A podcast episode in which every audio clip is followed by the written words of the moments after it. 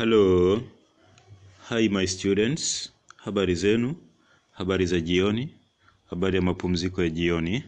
Aa, nafikiri imepumzika kidogo ili muweze kupata nafasi ya kuweza kujisomea aa, masomo yenu aa, in particular wale wanafunzi wangu wanaochukua masomo ya arts, aa, history, geography, Kiswahili, Kiingereza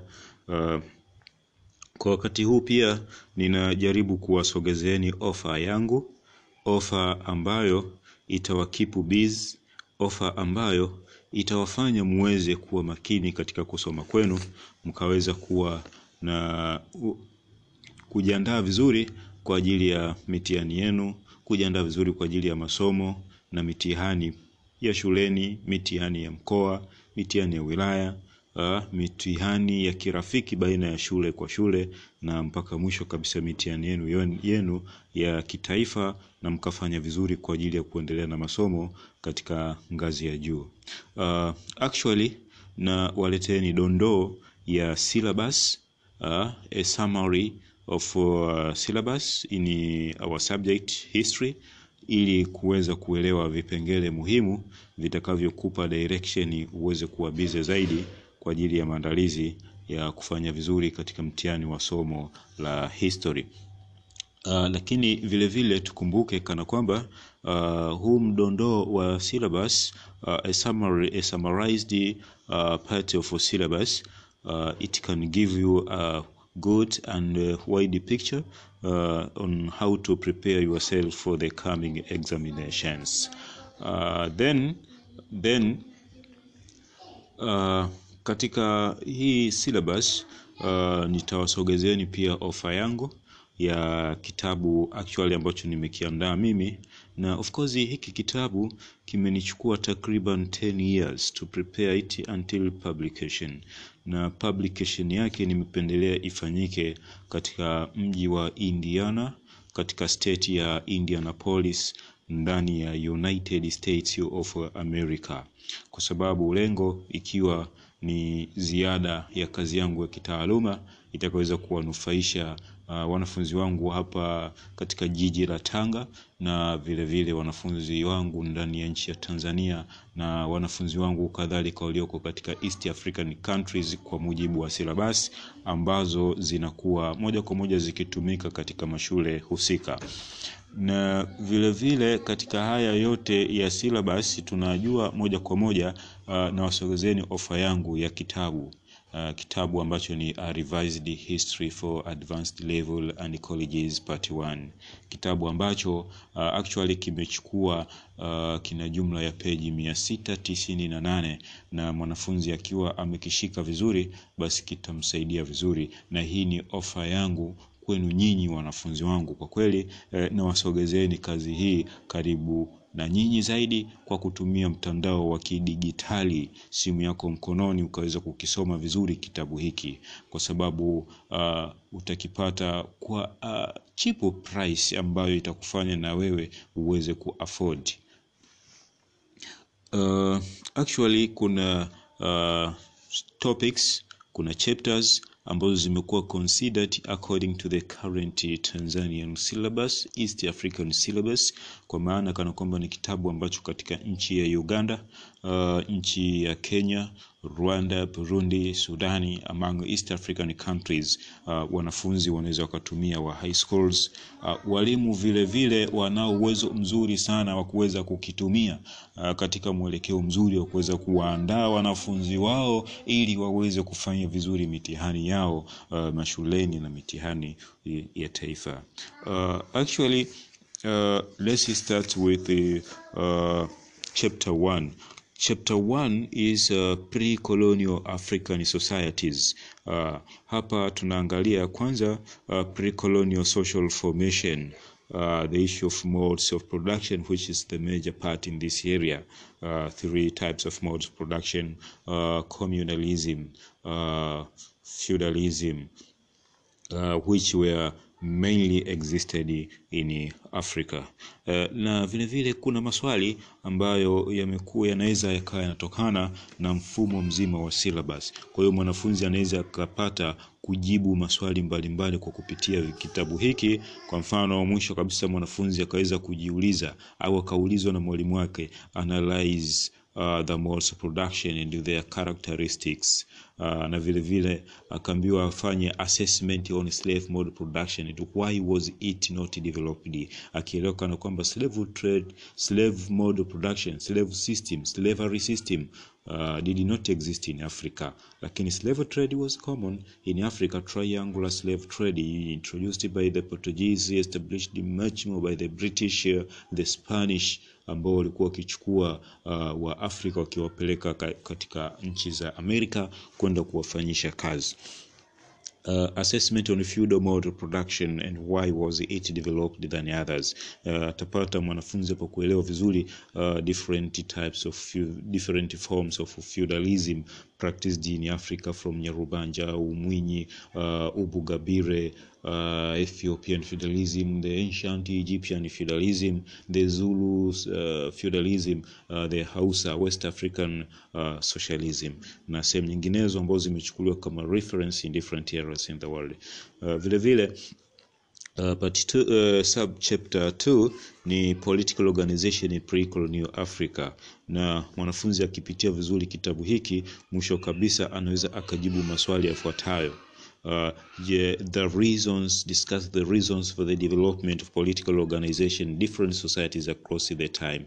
Uh, swali la pili appraise the role of Islam in the formation of state during 19th century, na vile vile akauliza swali linalohusiana na Zanzibar Sultanate, uh, the issue of why Zanzibar uh, why Sultan Said Said uh, relocated his capital uh, from Muscat to Zanzibar na historia ya Zanzibar Sultanate kwa ujumla ikiwa na masultani kumi na moja baada ya kufa kwa Sayyid Said 1856. So the students will be able to answer those, those questions. Na vile vile uh, he will be able to show the influence of Mfekane in the formation of states during the 19th century. As we know that Mfekane war uh, took place in South Africa. Uh, subchapter 3 uh, is pre-colonial education and culture. Uh, actually mwanafunzi akipitia vizuri hiki kitabu basi ataweza kuelewa concepts of pre-colonial uh, education and culture, uh, understanding uh, objectives and types of pre-colonial education. Na types of pre-colonial education tunazungumzia informal education ambayo ilikuwa most cases practiced in sub-Saharan Africa, na vile vile kukaa kuna formal education which was much uh, experienced West Africa, North East Africa mpaka tukapata vyuo vikuu uh, cha kwanza Al Azhar University in Cairo uh, Misri uh, kikawa established, established by 960 AD na vile vile kuna Timbuktu University in Mali, alafu then kuna Fez University in Morocco na kuna Sankore University in Morocco. Also uh, akipitia vizuri mwanafunzi will be able to understand the role, strength and weaknesses of pre-colonial education. Na hayo yote ni sehemu ya maswali ambayo mara nyingi sana walimu hupendelea kuwauliza wanafunzi wao mashuleni. Uh, chapter 2 Africa and Europe in the 15th century. Katika chapter hii uh, tunaangalia similarities and differences in the level of development between these two continents. Uh, kuna subchapter ya kwanza ni the system of exchange. Mwanafunzi akipitia vizuri akasoma vizuri kitabu hiki a revised history uh, for advanced level and colleges uh, atakuwa makini na kuweza kujibu maswali kama uh, the significance of trade and exchange in society uh, impacts of trade on a political, social and economic system in both Western Europe and Africa.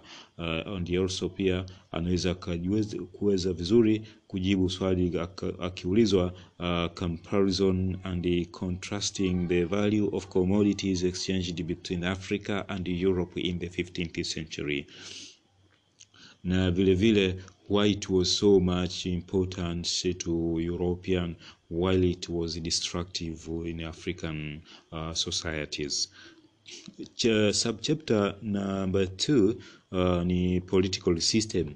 Mwanafunzi uh, yote atakayekisoma hiki uh, high school learner anaweza akasoma vizuri sana about political system, akaweza kujibu maswali mbalimbali yanayohusiana na the level of political development in Africa and Western Europe in the 15th century na vile vile he will be able to answer that question compare and contrast Western Europe political systems with the African ones in the 15th century. Uh, subchapter number 3 uh, is science and technology. Kwa hiyo mwanafunzi atakuwa makini sana akasoma na kuelewa the concept of science and technology kati ya Africa and Europe by the 15th century. uh, will be able to define the concepts on science and technology and the making comparison and the uh, differences uh, at the level of development of science and technology between Europe and Africa. Uh, vile vile chapter sub chapter number 4 the rise of the gap between Africa and Europe. Here of course uh, mwanafunzi uh, atakuwa makini akipitia dondoo ndani ya kitabu changu na kuweza kujibu maswali kama vile analyze factors for the gap in development between Africa and Europe, swali ambalo walimu hupenda sana kuwasogezea wanafunzi mezani wakaumiza kichwa na kuweza kulijibu. Uh, of course katika swali hili analyze factors for the gap in development between Africa and Europe, uh, kwa mwanafunzi mzuri ambaye yuko makini pia vile vile ana uwezo akahama akaenda katika kitabu changu cha A Revised History for Advanced Level and Colleges Part 2, yani History 2 topic 1 actually the rise of capitalism, basi anaweza akakuta factors nyingi sana ambazo zimepelekea uh, the acceleration of European societies from feudalism to capitalism, ndizo ambazo zitakuwa pia applicable katika factors for the gap in development between Africa and Europe na vile vile pia mwanafunzi will be able to explain the impacts of the rise of the gap in development between Africa and Western Europe. Finally, atafanya conclusion ya topic talking much about underdevelopment of Africa, factors for the underdevelopment of Africa. As we know that kipindi kile ni kilikuwa kipindi cha mercantile theory of trade ambayo ilikuwa imebezi sana katika overseas trade, na overseas trade we are talking about triangular trade involved three continents Europe, Africa and America, ambayo ilikuwa inatengeneza triangle form na mwisho ikafahamika kama triangular slave trade kutoka Africa kwenda America for economic production. Hiyo ilikuwa ni chapter 2 Africa and Europe in the 15th century. Chapter 3 uh, inazungumzia people of African origin in the new world. We know that uh, new world ni uh, today we may say that that is uh, uh, North America or the current United States of America. Imeitwa New World by Christopher Columbus who finalized the discovery of the new land for European colonization uh, around 1498. Sasa ndani ya chapter hii mwanafunzi mwanafunzi yoyote wa high schools, mwalimu vile vile wa high schools, colleges, universities katika discussion mbalimbali uh, of course wataanza kwanza kwa kuangalia sub chapter ya kwanza ambayo that is the legacy of slavery and slave trade. Uh, uh, understanding the concept of slavery and slave trade actually ni vitu viwili tofauti. Slavery system that is the application of life within a uh, so certain society. Wakati slave trade is this, the way that people have been sold have been sold in the market as other commodities. Uh, vile vile uh, account for the origins success and problems of the people of African origin in the struggle for, of equality and freedom. Uh, Mm, katika the issue of slave and slave trade tunaangalia pia the effects the legacy of slave trade uh, in, in Africa.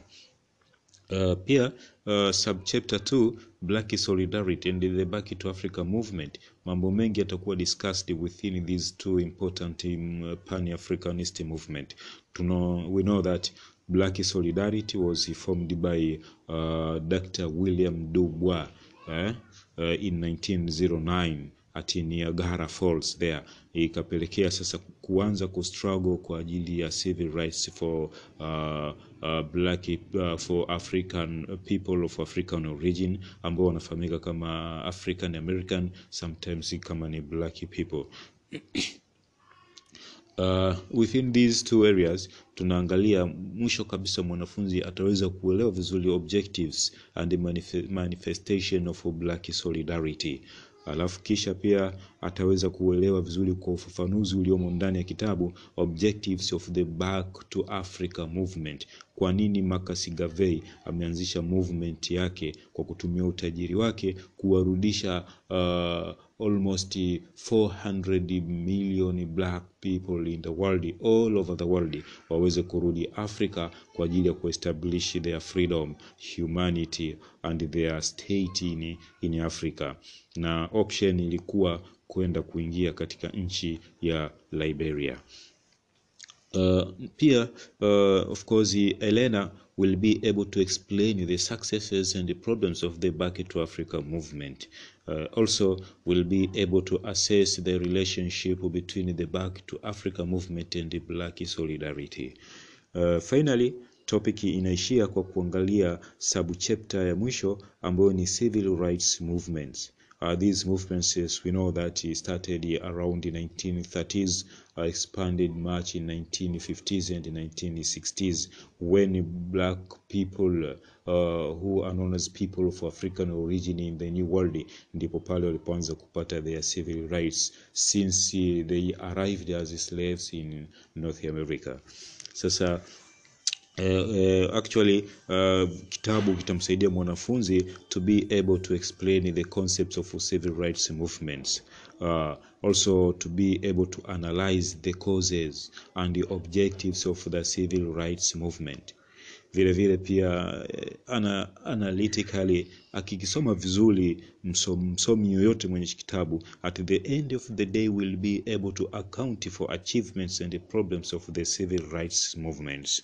Na tunajua katika uh, achievement moja wake mojawapo ilipelekea katika around 1960s 1960, 1960s 1970s akapatikana baadhi ya viongozi wa, wa ambao ni uh, people of African origin kama uh, Jesse Jackson uh, akigombea uraisi wa Amerika na mpaka baadaye anakuja kupatikana uh, rais wa kwanza mwenye asili ya Afrika uh, Kenya kule uh, mheshimiwa Barack Obama.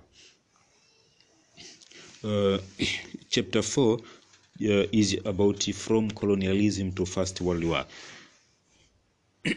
that is that is chapter 4 uh, ambayo actually ina sub, sub chapters number number one, the colonial state. Kwa hiyo mwanafunzi atasoma the colonial state kutokana na ile background historical background of colonial state ambayo aliipata kule akiwa form 3 na kupitia kitabu hiki actually the colonial state imeweza kupangwa kwa utaratibu mzuri sana imechambuliwa vizuri sana kuanzia mwanzo mpaka mwisho. So within that uh, Elena uh, through this book uh, will be able to explain the concepts colonial state. Na vile vile will be able to discuss the objectives nature and the functions of the colonial states.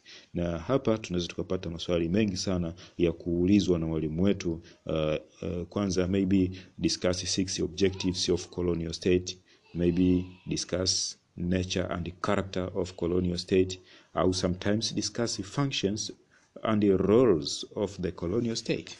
Yeah.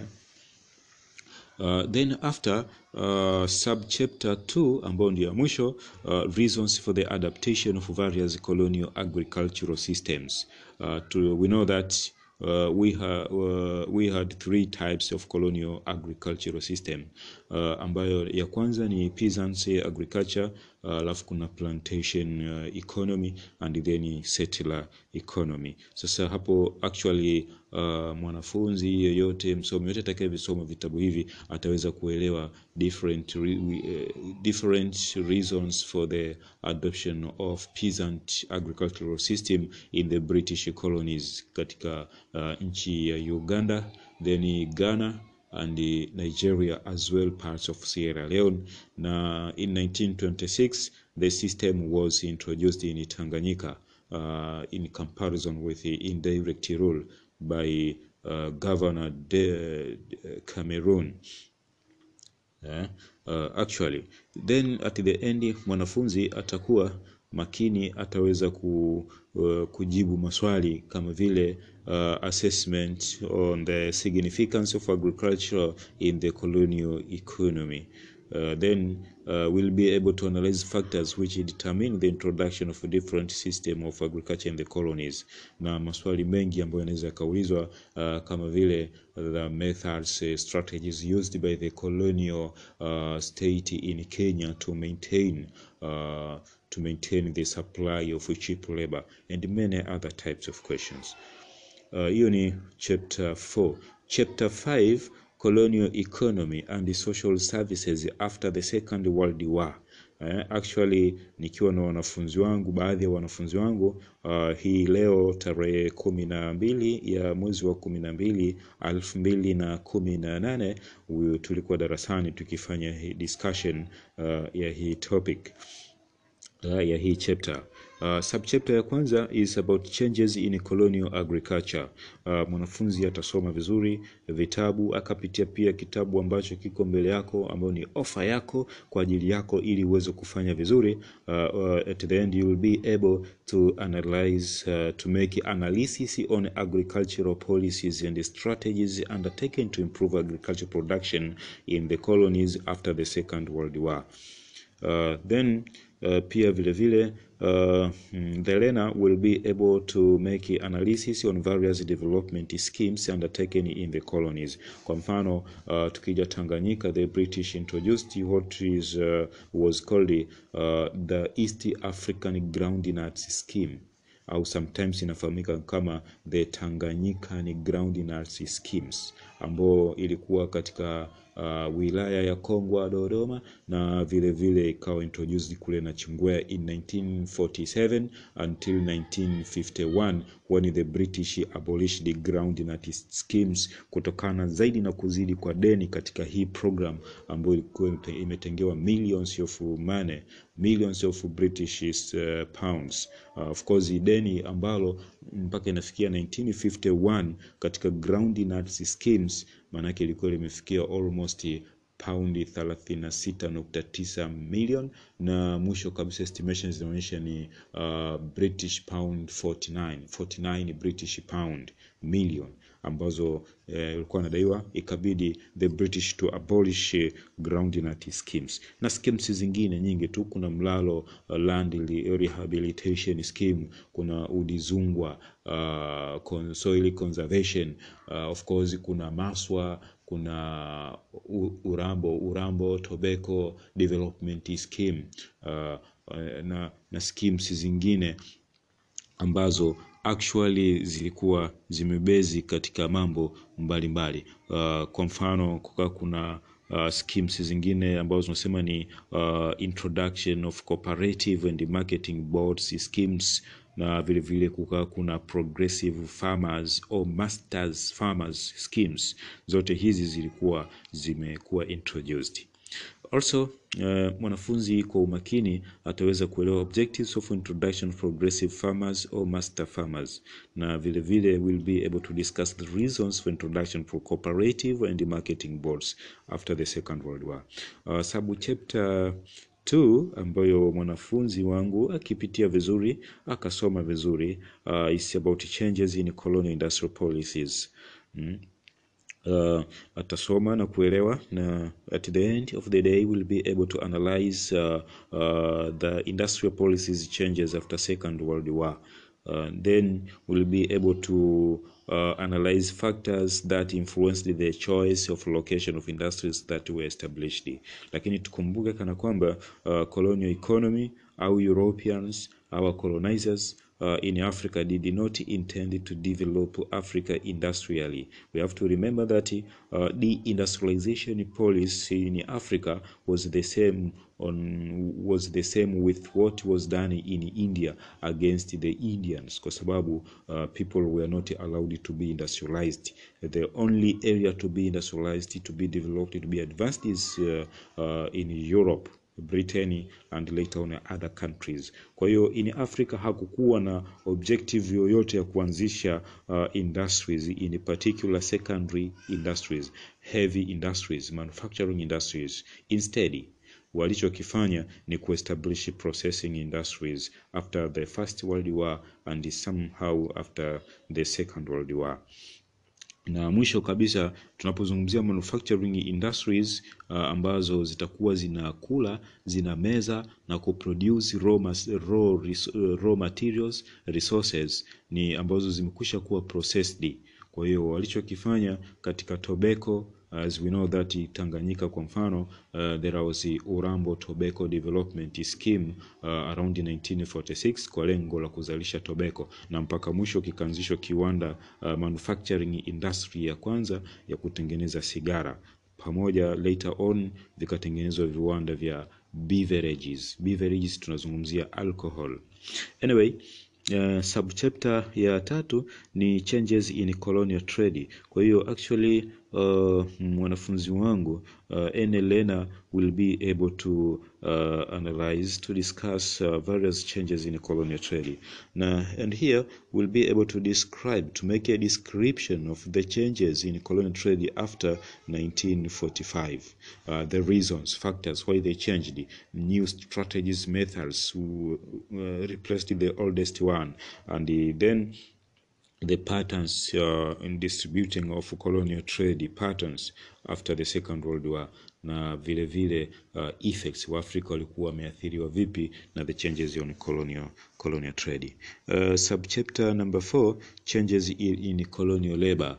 Uh, of course, by analyzing the reasons for expansion of labor and increase in labor migration after 1945.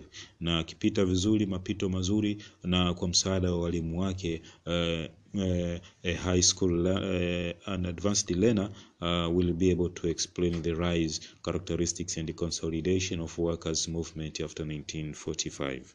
Uh, subchapter number 5 uh, inazungumzia changes in colonial transport and communication according to our current syllabus, na kuna maswali mengi ndani yake yanakuja akiwa uh, anaulizwa uh, na mwanafunzi akipitia vizuri vitabu vyake alivyoweza kuvipata including a revised history for advanced level and colleges as my offer to you uh, ni kwamba atasoma vizuri sana na atapata vivid empirical examples ambazo zitamsaidia to explain the expansion in the transportation and the communication systems.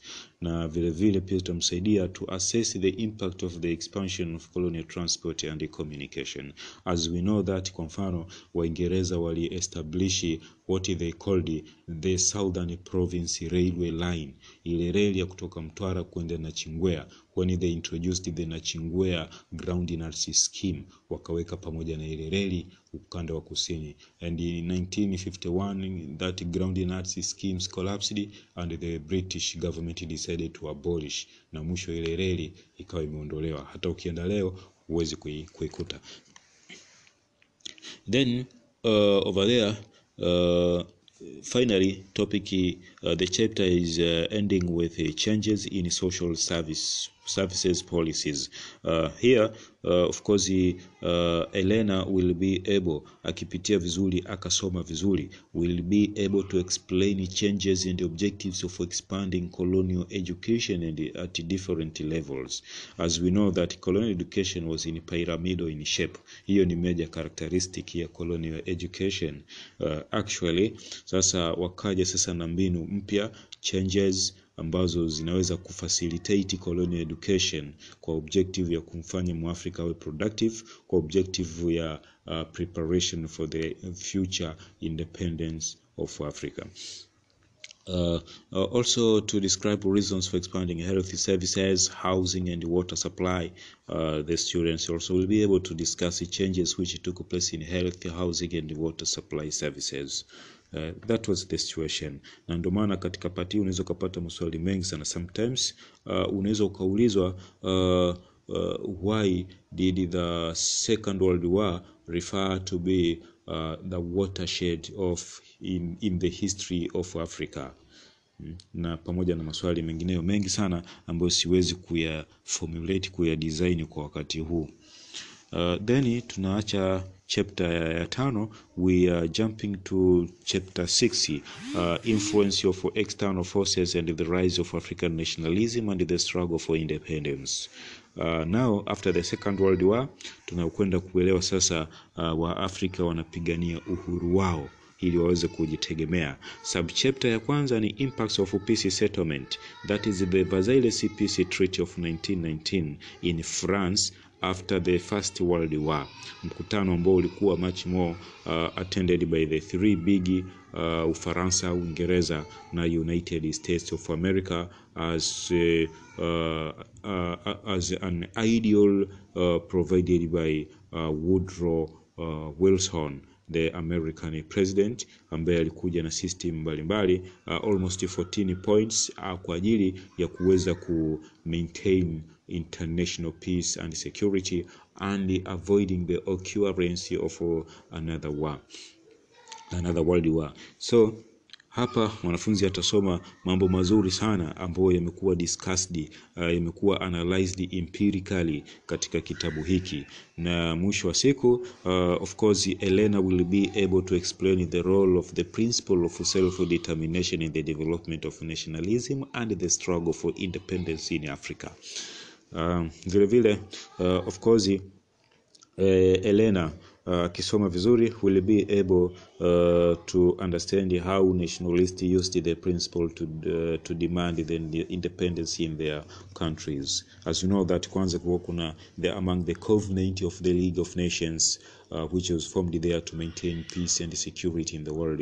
Eh, ni kwamba ilikuwa uh, for any colonial peoples when they asking their freedom they have to be granted their independence.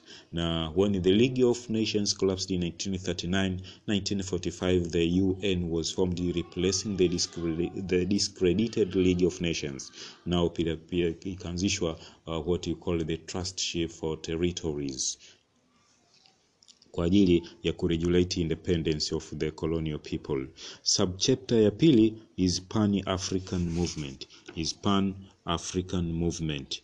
Uh, pan african movement. Uh, we have to trace the origin of pan african movement ambayo ilianzia katika nchi za caribbean jamaica pamoja na united states of america. Uh, in particular after the american civil war in 1860s kwa hiyo pan african uh, movement started there later on the calling of pan african conferences mikutano mbalimbali from 1900 1919 1921 1923 1927 1945 in Manchester, known as the Manchester Peace Conference, as uh, different delegates attended these conferences discussing various issues concerning uh, people of origin in, in the world and the, the way that how African exploit, exploitation made by European colony, colonize, colonialism will be ended.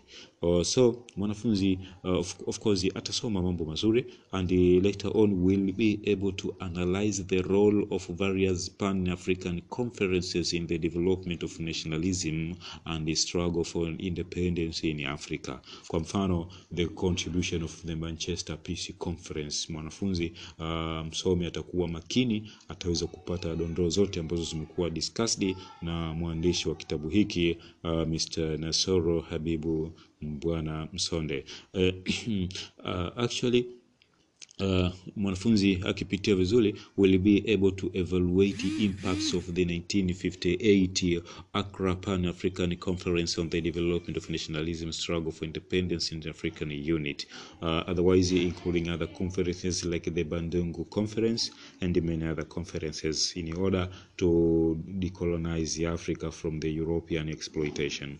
Uh, chapter subchapter ya tatu ni impact of second world war and subsequent changes.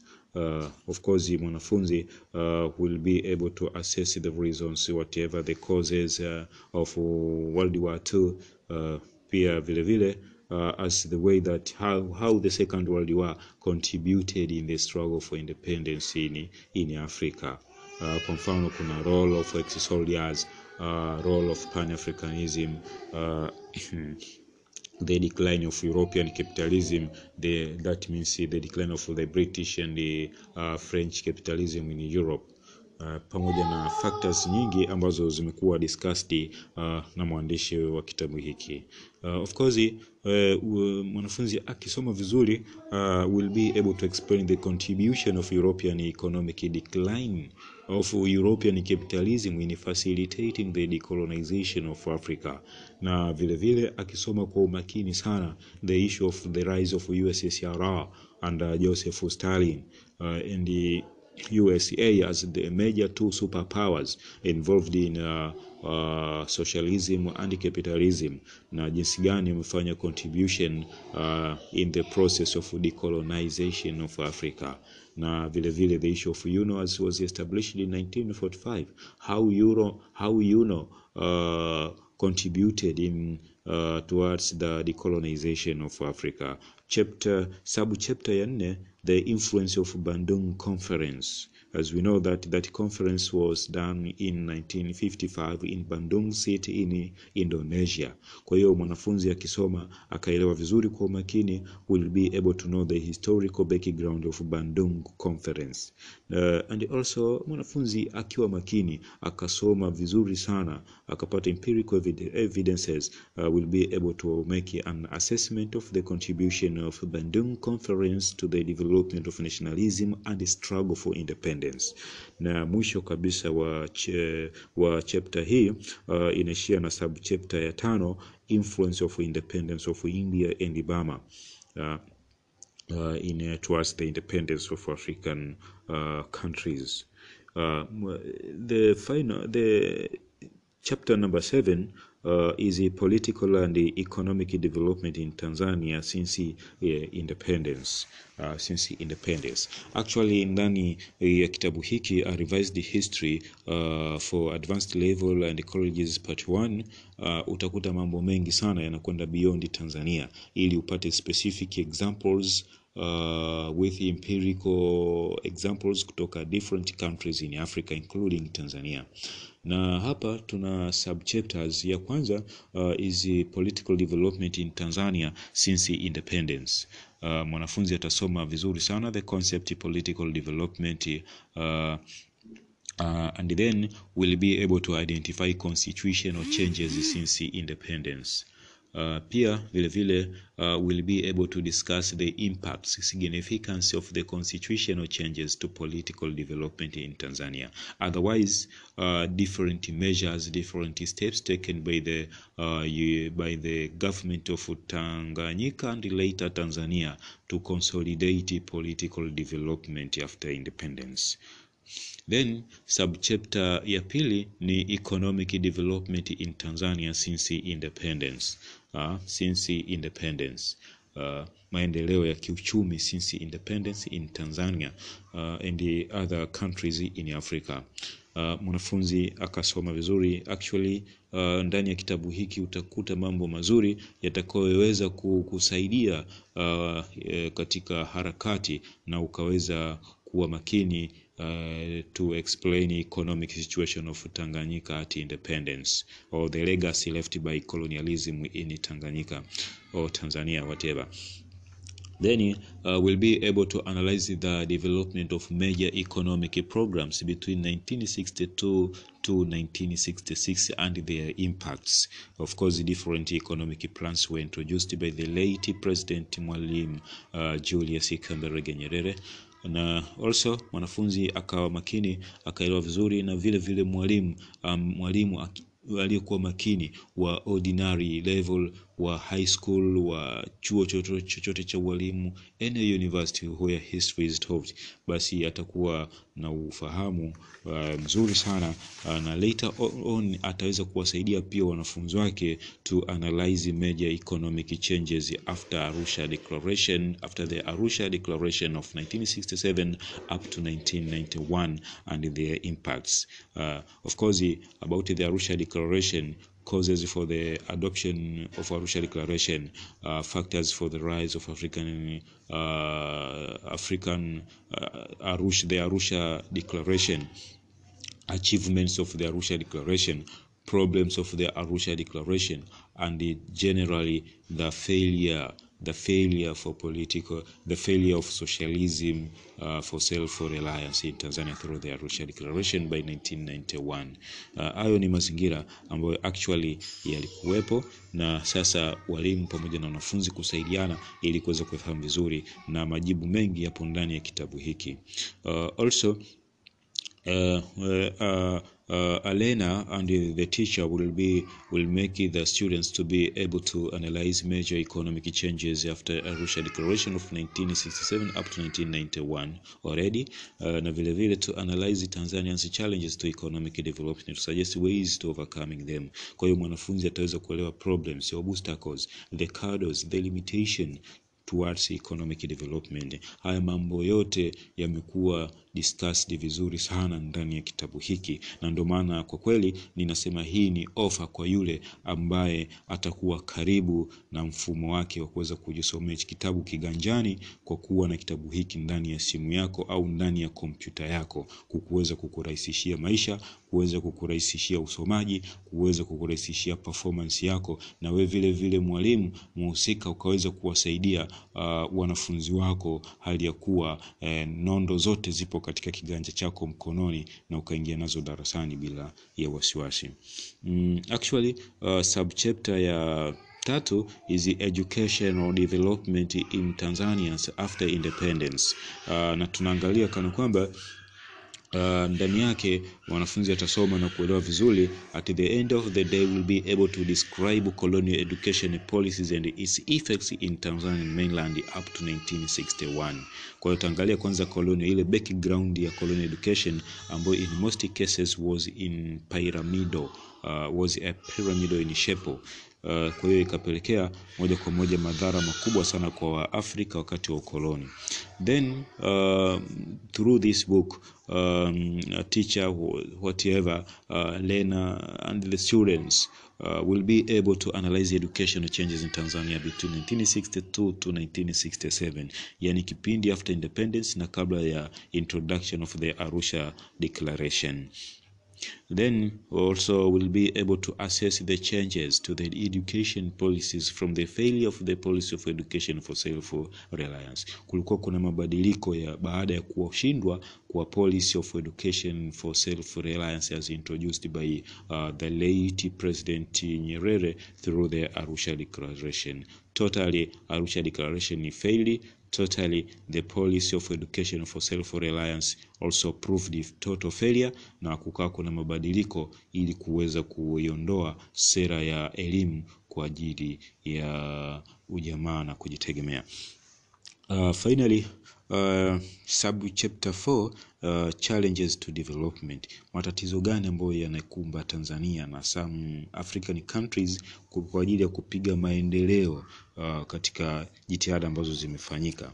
Uh, kwa kweli uh, ch chapter imeweza kufafanuliwa vizuri sana na kuonesha kwa kina kwa yani kwa different empirical examples ambazo zitamfanya kwanza mwalimu kuwa na ufahamu mzuri wa kuweza kuwainstruct wanafunzi wake in case of imparting knowledge, na vile vile pia wanafunzi wakaweza kugrasp knowledge from this book. Uh, mm, actually Uh, within that uh, subchapter uh, kupitia kitabu hiki at the end uh, the students will be able to identify the major hurdles problems uh, uh, problems uh, obstacles uh, which hindered development in Tanzania.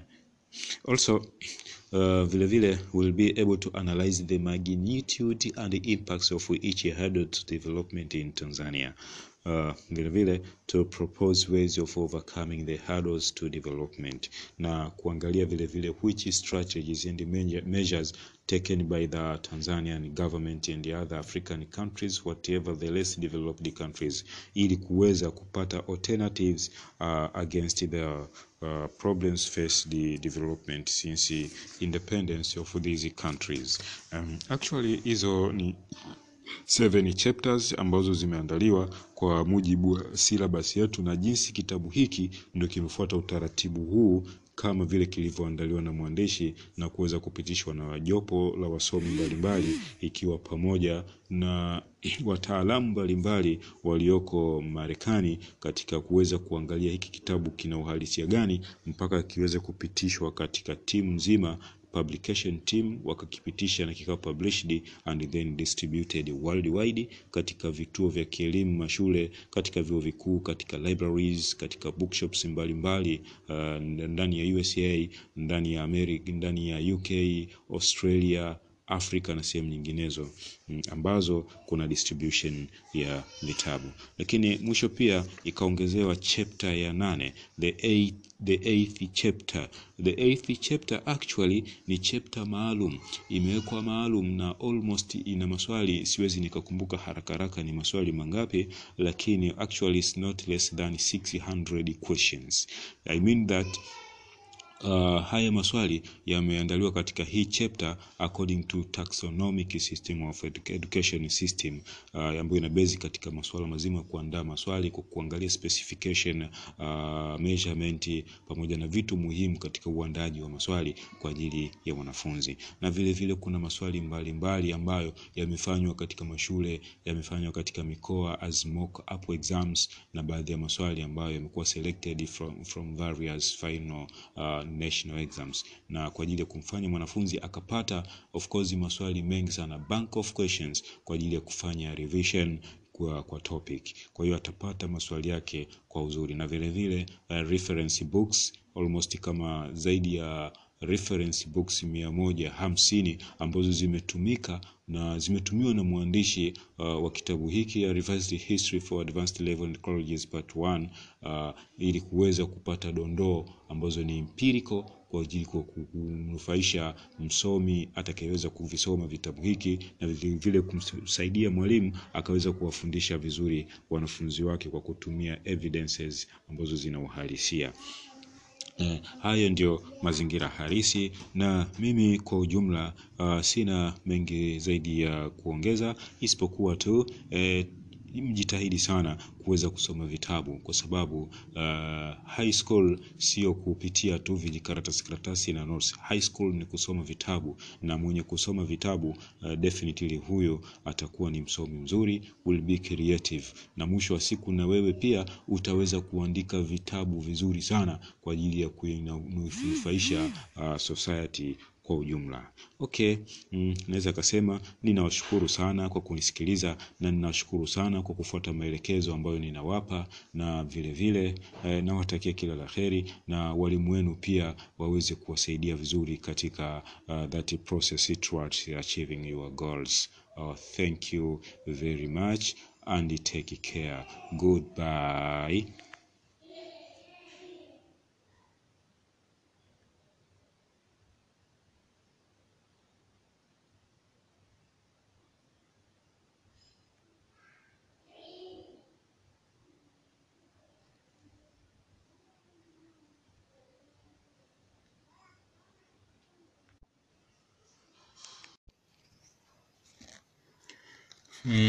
Okay, I do believe that you have seen the question and you have heard the question.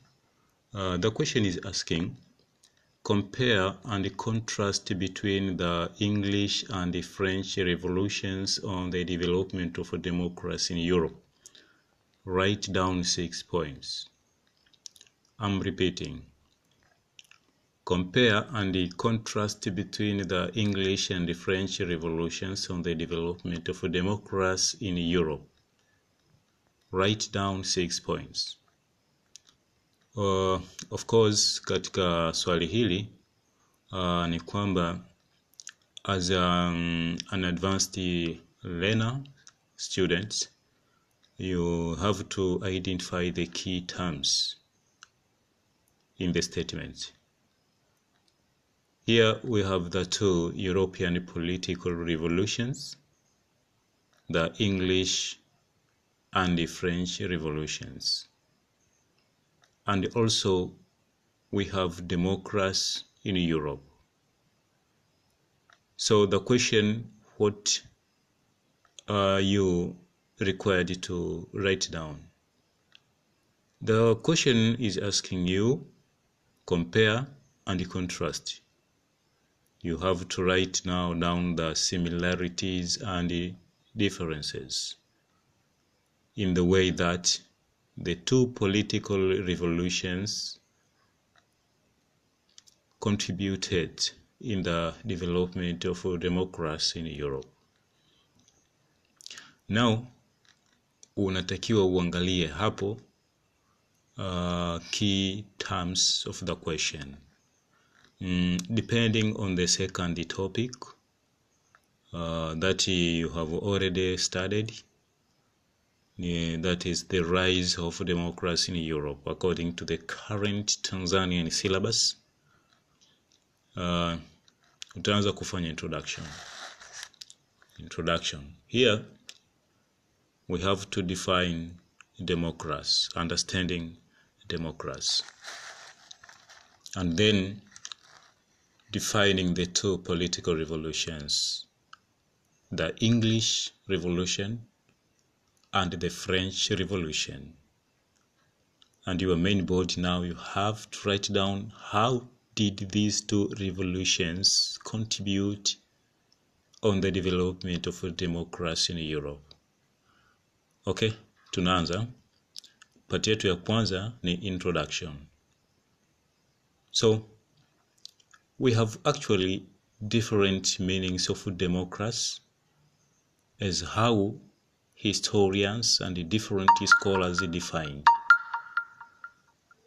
Uh, then, simply we may say, democracy can be described as a political system where, where the members of the society have an equal share of formal power, but currently is through votes a representative democracy. Other kinds include direct democracy, deliberative democracy, liberal democracy, and illiberal democracy. Actually, these are the types of democracy or kinds of democracy. Also, in your introduction, katika introduction yako, you have to remember the origin of democracy. So, originally, democracy is derived from the Greek word demos, which means people, and kras means government. Thus, demos, kras. We get in English democracy. Mm, according to the American president, uh, Abraham Lincoln, if you, you know or you don't know, Abraham Lincoln was the 16th American president. He started to rule the country in 1861 to 1865 when he was shot to death. Uh, Abraham Lincoln defined democracy as the government of people, by the people, and for the people. That is the way, simply, you can define democracy. Then, maybe in uh, paragraph number two of, your uh, introduction, um, uta define the English and the French revolutions. Simply, you say that the English and the French revolutions were political attempts, were political attempts made by the rising middle class, represented by the bourgeoisie, overthrowing the existing absolute feudal order under the kings. The English Revolution of 1649 and the 16 the, the English Revolution of 1688 overthrew King Charles I that in 1649 and James II in 1689 while the French Revolution of 1789 the middle the rising middle class supporting the majority peasants overthrew King Louis XVI actually that is your introductory part of that question. Then let's go to comparisons similarities. Mm, we have different similarities. Ambazo wewe as a student an advanced student you have to uh, explain the way that you can make a comparison between the two political revolutions in the development of uh, democracy in Europe. Uh, different number one. And remember, I would like to remind you when you answer essay types of questions, please try to make sure that you write something, you write down your points straightforward you must write it straightforward. Avoid repetition of different words in the same paragraph. You may think that you have answered the questions um, while actually you are dancing within the same uh, plate, and you may think you're going to you're going to get uh, complete three marks within the paragraph. Unfortunately, me and the others as markers we're going to see something which is not uh, has no reality with history. Instead of writing repeating repeating repeating repeating the same phrases of words that is not good. So listen carefully and note down. Please take your paper take your notebook take your pen. Uh, different ya kwanza no similarity ya kwanza please.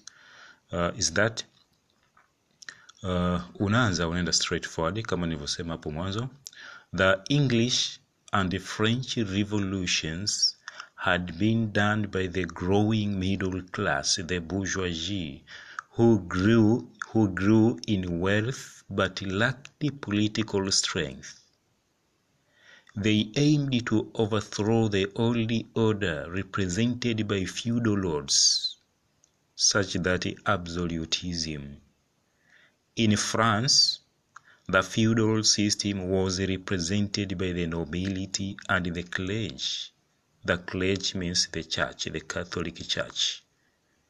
That the nobility, the nobles, and the clergy, Catholic Church. That was the way in France in France. However, in in England, around 16 uh, around 1649 and 16 and 1680 80, actually the two English political revolutions also overthrew the restoration of the oldest Catholic feudal system, which was against which was against uh, Anglicanism, the Church of England.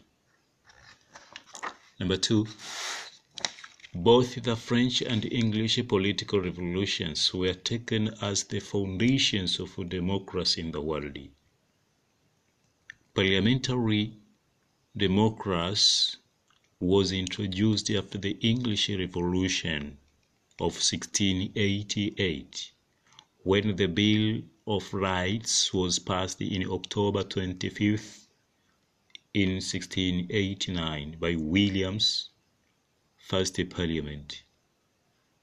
The same to the French after the revolution and the first constitution whereby parliamentary system of ruling through representatives was introduced.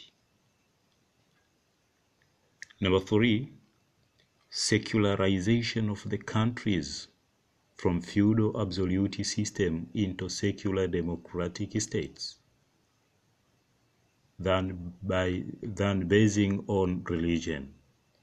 That means that secular democratic states were introduced instead of basing on religion, that is Christianity, whether it's Catholicism or Anglicanism or Lutheranism. as a dominant section of the state. So secular democracy, democracy as a part and parcel of secular thoughts does not regard religion as a ruling part of the state. The churches in England and French had lost political power to the parliament. In France, the civil constitution of the clergy of July 1790 ended the power of the clergy, the church, the pope. In England, the power of the Anglican Church was shifted to the Parliament. Number three, very sorry, number four, introduction of new constitutions that had based on representative democracy aimed to safeguard the interest of the capitalist bourgeoisie class. For example, William III, who started to rule England in 1689 to 1702, introduced the first democratic constitution, followed by the Union Constitution of 1707, when England, Scotland, and the Wales merged together to form the United Kingdom of Great Britain. Remember, that was in 1707. In France, the new constitution was introduced in 1789 by the National Assembly by passing the Declaration of Rights of Man. Remember, the Declaration of Rights of Man was rejected by King Louis XVI, supported by his uh, political less wife and the Queen, Marie Antoinette. Number five, introduction of a party government ruling system in the countries controlling the parliament against the feudal absolute monarchy. Eventually, the Whigs became the ruling party based on representative democracy, as was favored by, the, by, by, Mon, by, by Monmouth, who was an English politician killed by James II. That was the same to France when the revolution allowed a representative style of ruling based on liberty, fraternity, and freedom. Number six, human rights and liberty were asserted by both the French and the English revolutions. They aimed to end up feudalism, which had strictly prohibited the rights of citizens such as such as freedom of worshipping, freedom of the press, freedom of speech, writing and printing, religious toleration, voting rights, and laws on imprisonment. Point number seven in similarity between the English and the political revolution. Both the English political revolutions of the 17th century, that of 1649 against King Charles I, and the second of 1688 known as the Glorious Revolution when King James II was overthrown by William III, by William III and escaped to France uh, when invited for political security by his cousin brother King Charles, uh, King Charles the Fourteenth. And the French Revolution of 18th century ended up feudalism by overthrowing the feudal absolute system that hindered the development of capitalism and democracy in France. In Britain, feudalism was officially ended in 1689, while in France in 1789, in, in August 1789. That is about the comparisons, similarities between the French and English political revolutions in the development of democracy in Europe. Kwa upande wa pili, tuangalie differences. That's the way we have to contrast this question. So, differences on democracy. Point number one. The English revolutions of 1649 and 1680 were the earliest revolutions in Europe, sometimes and the world in large, in the development of democracy and capitalism. The French Revolution came late, almost 100 years after the English revolutions and it had occurred once in the same century. And remember, the French Revolution came out after the American War of Independence under George General George Washington in 1775 to 1790 when the United States of America was born for the first time under the first President George Washington. That is uh, difference number one. That is difference number one. Difference number two. The English revolutions of the 17th century was largely conducted by the bourgeoisie compared with the French Revolution which had a combination of the bourgeoisie as the middle class and common people, commoners who were peasants.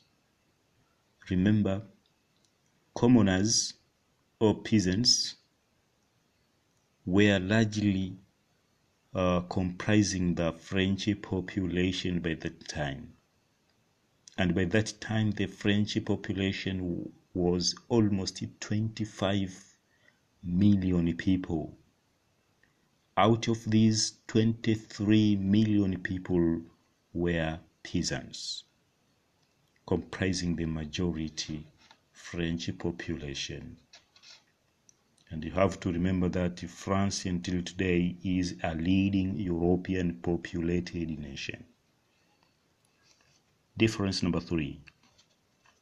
In conducting the French Revolution was highly influenced by democratic ideas and thoughts from the intellectuals and thinkers like Voltaire, Jean-Jacques Rousseau, and Montesquieu. They demanded limitation of power, absence of the nobility, representative system of ruling, and reducing the power of the church in the country. That had never been experienced by the English Revolution towards democracy, towards democracy, meaning that there were, there were no thinkers who provided their thoughts. But in case in France, you may get a number of thinkers. Most of them had socialist uh, ideas against the rising, uh, of course, against the uh, feudal system. And in most cases, later on, the bourgeoisie were able to read the works of all these thinkers, writers, intellectuals, and later on, they had to support the um, the commoners, the rising, the, the, the commoners who were majority in France. Difference number four. In terms of popularity, the French Revolution is much known in the world by transforming economic and political theories of the countries.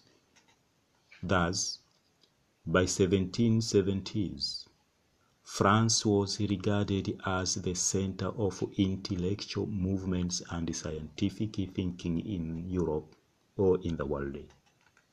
France under General Lafayette helped General George Washington during the American War of Independence and Revolution from 1775 to 1783 the English revolutions did not acquire global popularity as the French did. Contrast number five. Difference number five.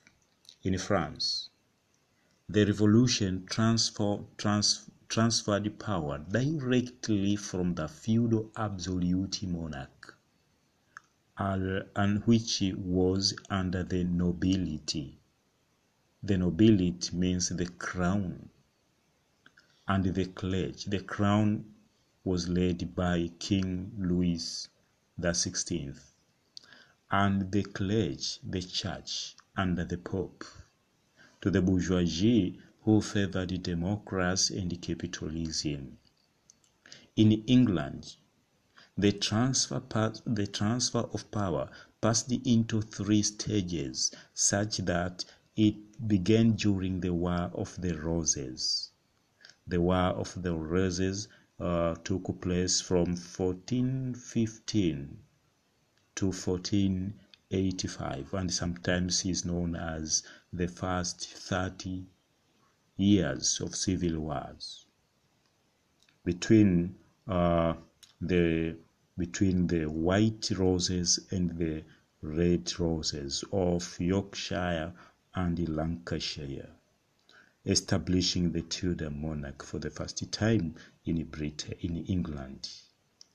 Stage 2 was during the English Civil Wars of 1642 to 1649 and the last stage was during the glorious revolution of 1688 to 89 when king james ii was overthrown by king was overthrown by william of orange.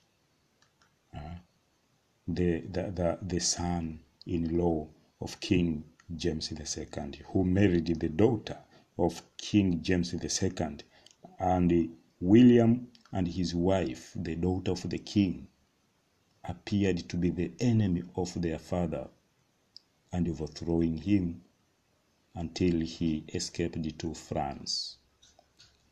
Difference number six. The English revolutions resulted to the union of Scotland, England, and the Wales in 1707.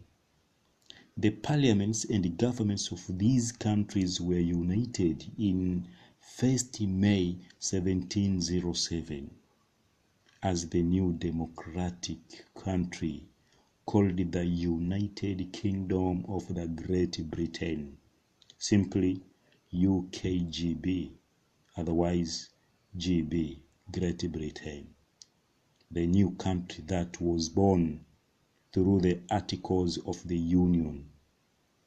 In case of France, that had never been experienced in France after the revolution. Instead, the Napoleonic Wars rose against the British. Okay, thank you very much. Conclusion. How can you conclude? In the way you uh, you, you, you you you must conclude that question um, sophistically directly.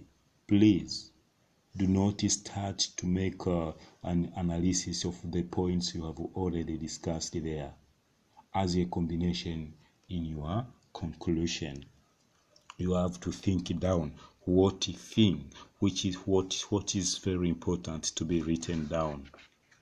Um, you may talk something like that. Listen careful the way that I'm in I'm instructing you to make a very nice, sophisticated conclu- conclusion. You have to say, however, the two revolutions that the French and English revolutions contributed on the industrialization development of capitalist economic systems of production colonization of other parts of the world, in particular Africa, and eventually underdevelopment of Africa. Currently, democratization of the world is done for global domination, for global domination. eh, for global domination.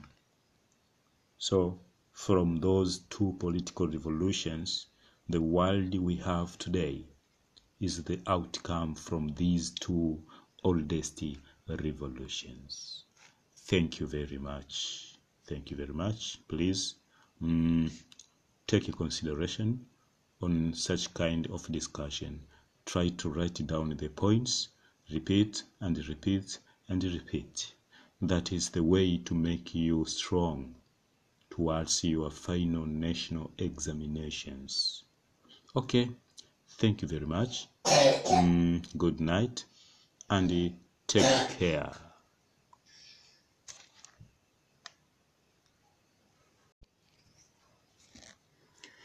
Mm, okay, I do believe that you have seen the question and uh, you have heard the question. Uh, the question is asking compare and contrast between the English and the French revolutions on the development of democracy in Europe. Write down six points. I'm repeating. Compare and contrast between the English and French revolutions on the development of democracy in Europe. Write down six points. Uh, of course katika swali hili uh, ni kwamba as um, an advanced learner student you have to identify the key terms in the statement. Here we have the two European political revolutions, the English and the French revolutions. And also we have democracy in Europe. So the question what are you required to write down? The question is asking you compare and contrast. You have to write now down the similarities and differences in the way that the two political revolutions contributed in the development of democracy in Europe. Now unatakiwa uangalie hapo uh, key terms of the question. Mm, depending on the second topic uh, that you have already studied, yeah, that is the rise of democracy in Europe according to the current Tanzanian syllabus. Uh, utaanza kufanya introduction. Introduction. Here we have to define democracy, understanding democracy. And then defining the two political revolutions, the English Revolution and the French Revolution. And your main board now you have to write down how did these two revolutions contribute on the development of democracy in Europe. Okay, tunaanza. Pati yetu ya kwanza ni introduction. So we have actually different meanings of democracy as how historians and different scholars define. Uh, then, simply we may say, democracy can be described as a political system where, where the members of the society have an equal share of formal power, but currently is through votes a representative democracy. Other kinds include direct democracy, deliberative democracy, liberal democracy, and illiberal democracy. Actually, these are the types of democracy or kinds of democracy. Also, in your introduction, katika introduction yako, you have to remember the origin of democracy. So, originally, democracy is derived from the Greek word demos, which means people. and cras means government. Thus, demos, cras. We get in English democracy.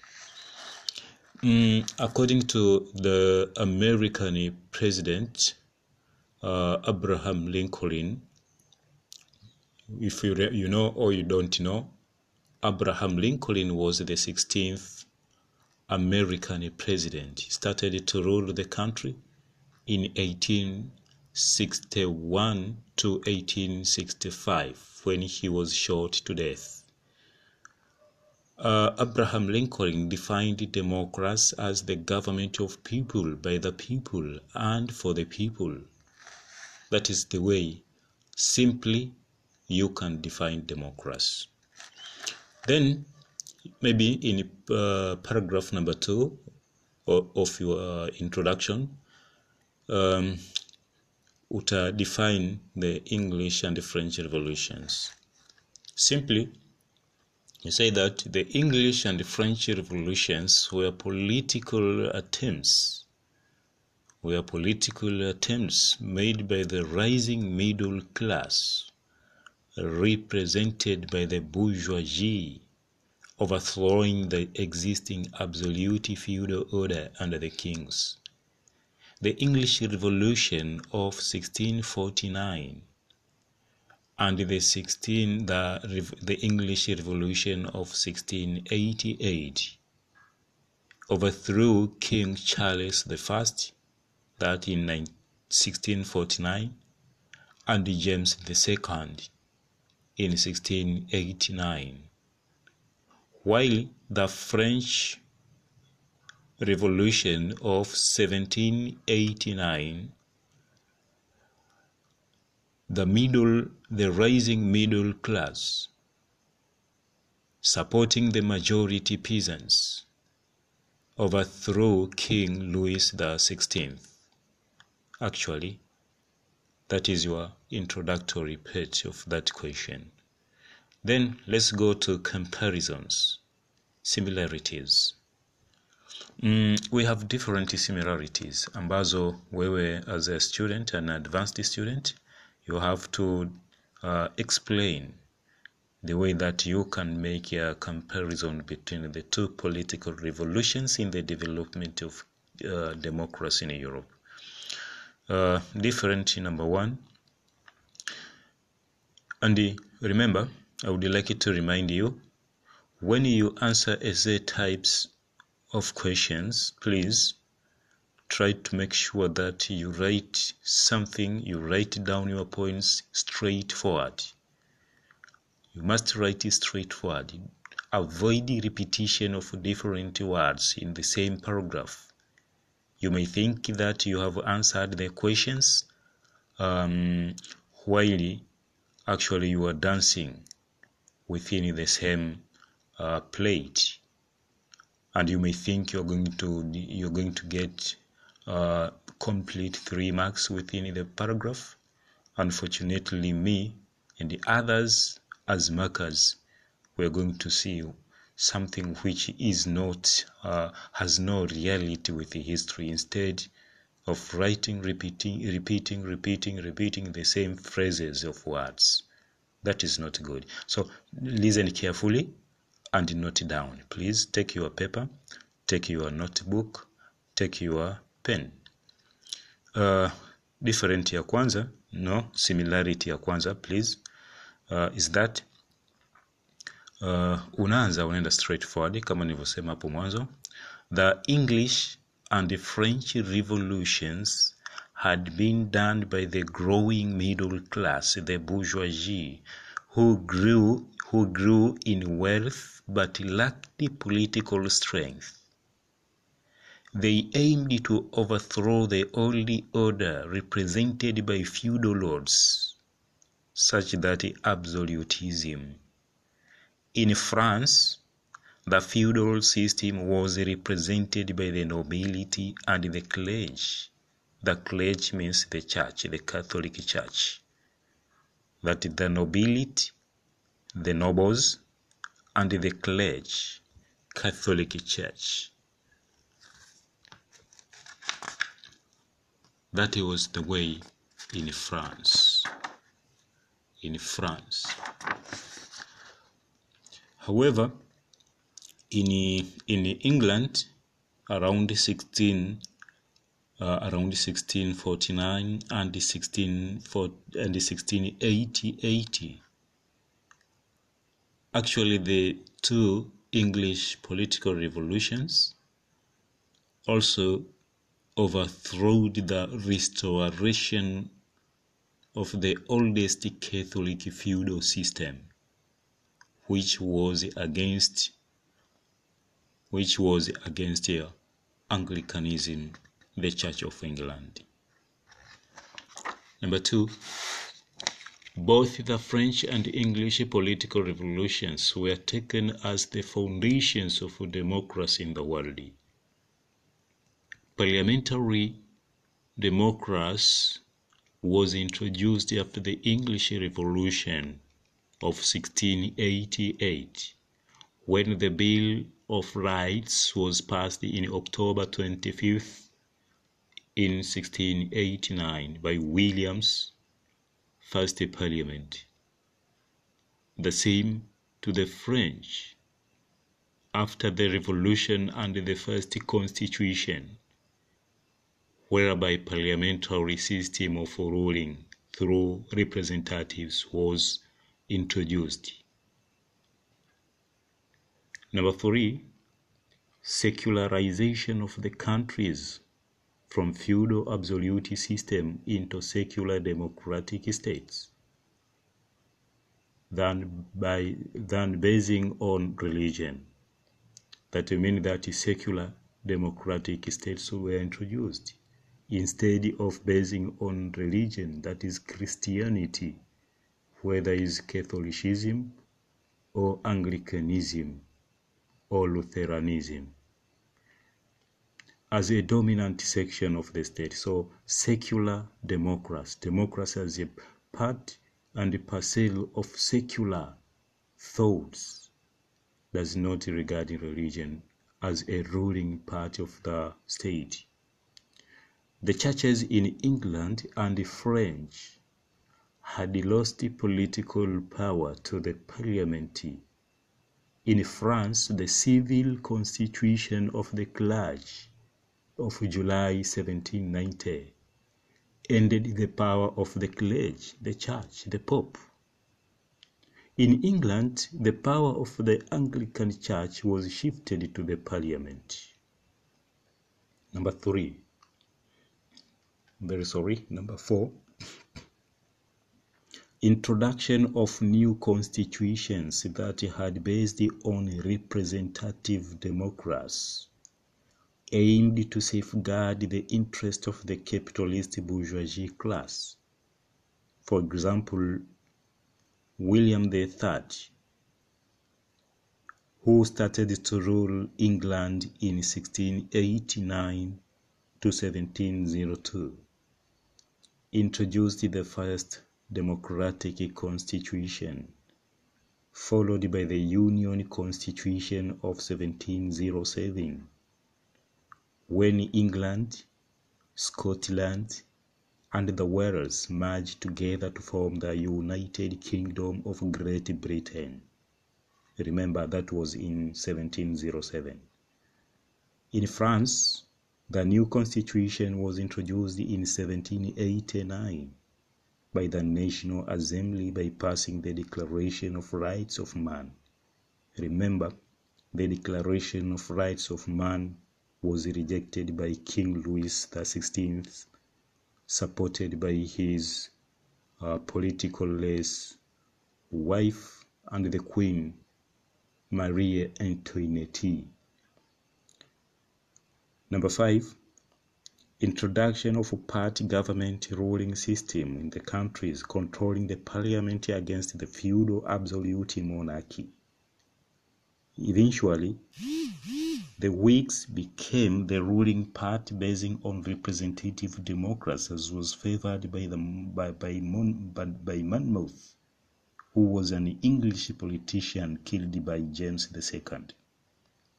That was the same to France when the revolution allowed representative style of ruling based on liberty, fraternity, and freedom. Number six, human rights and liberty were asserted by both the French and the English revolutions. They aimed to end up feudalism, which had strictly prohibited the rights of citizens such as such as freedom of worshipping, freedom of the press, freedom of speech, writing and printing, religious toleration, voting rights, and laws on imprisonment. Point number seven in similarity between the English and the political revolution. Both the English political revolutions of the 17th century, that of 1649 against King Charles I, and the second of 1688 known as the Glorious Revolution when King James II was overthrown by William III, by William III and escaped to France uh, when invited for political security by his cousin brother King Charles, uh, King Charles the Fourteenth. And the French Revolution of 18th century ended up feudalism by overthrowing the feudal absolute system that hindered the development of capitalism and democracy in France. In Britain, feudalism was officially ended in 1689, while in France in 1789, in, in August 1789. That is about the comparisons, similarities between the French and English political revolutions in the development of democracy in Europe. Kwa upande wa pili, tuangalie differences. That's the way we have to contrast this question. So, differences on democracy. Point number one. The English revolutions of 1649 and 1680 were the earliest revolutions in Europe, sometimes and the world in large, in the development of democracy and capitalism. The French Revolution came late, almost 100 years after the English revolutions and it had occurred once in the same century. And remember, the French Revolution came out after the American War of Independence under George General George Washington in 1775 to 1790 when the United States of America was born for the first time under the first President George Washington. That is uh, difference number one. That is difference number one. Difference number two. The English revolutions of the 17th century was largely conducted by the bourgeoisie compared with the French Revolution which had a combination of the bourgeoisie as the middle class and common people, commoners who were peasants.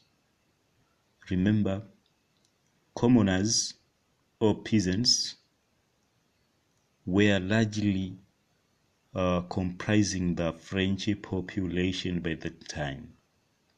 And by that time, the French population was almost 25 million people. Out of these, 23 million people were peasants, comprising the majority French population. And you have to remember that France until today is a leading European populated nation. Difference number three. in conducting the French Revolution was highly influenced by democratic ideas and thoughts from the intellectuals and thinkers like Voltaire, Jean-Jacques Rousseau, and Montesquieu. They demanded limitation of power, absence of the nobility, representative system of ruling, and reducing the power of the church in the country. That had never been experienced by the English Revolution towards democracy, towards democracy, meaning that there were, there were no thinkers who provided their thoughts. But in case in France you may get a number of thinkers, most of them had socialist uh, ideas against the rising, uh, of course, against the uh, feudal system. And in most cases, later on, the bourgeoisie were able to read the works of all these thinkers, writers, intellectuals, and later on, they had to support the um, the commoners, the rising, the, the, the commoners who were majority in France. Difference number four. In terms of popularity, the French Revolution is much known in the world by transforming economic and political theories of the countries. Thus, by 1770s, France was regarded as the center of intellectual movements and scientific thinking in Europe or in the world. France under General Lafayette helped General George Washington during the American War of Independence and Revolution from 1775 to 1783. The English revolutions did not acquire global popularity as the French did.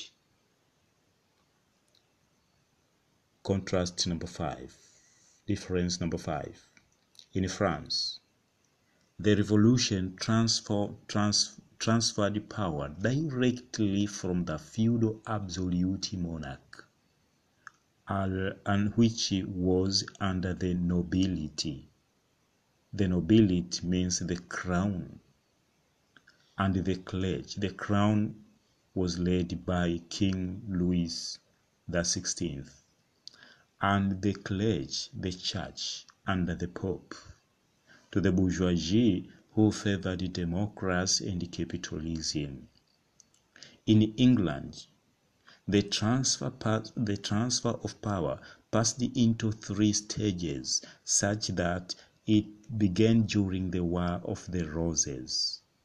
The War of the Roses uh, took place from 1415 to 1485 and sometimes is known as the first 30 years of civil wars between uh, the between the white roses and the red roses of Yorkshire and Lancashire, establishing the Tudor monarch for the first time in Britain, in England.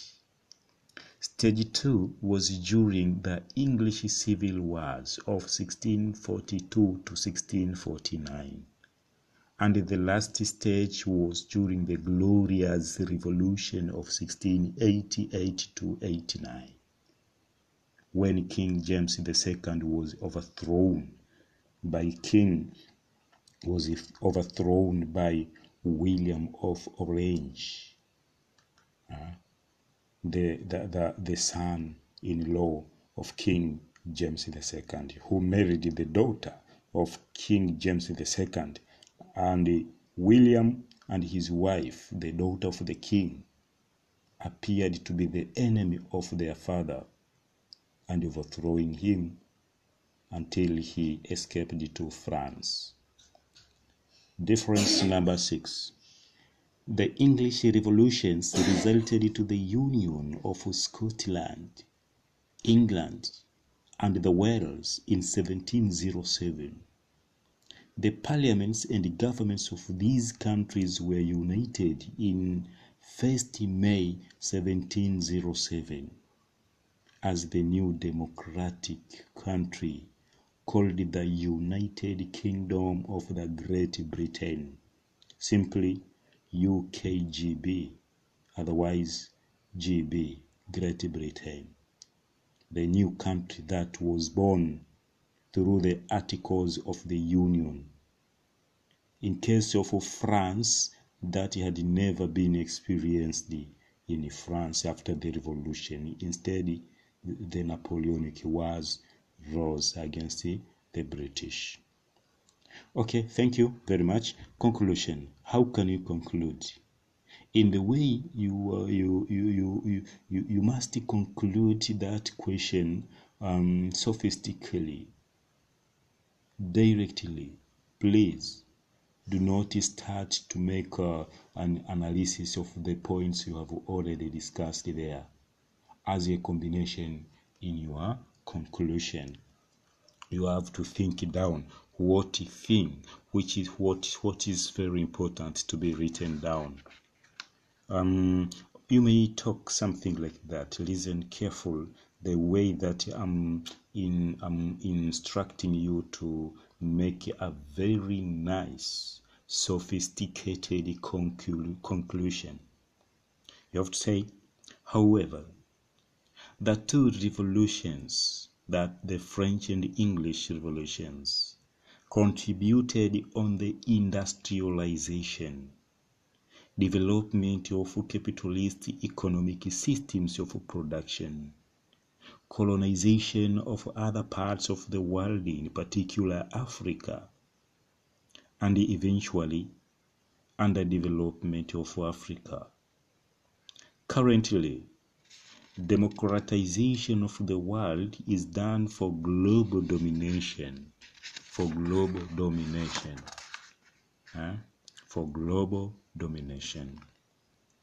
So from those two political revolutions the world we have today is the outcome from these two oldest revolutions. Thank you very much. Thank you very much. Please mm, take a consideration on such kind of discussion. Try to write down the points, repeat and repeat and repeat. That is the way to make you strong towards your final national examinations. Okay, thank you very much. Mm, good night and take care.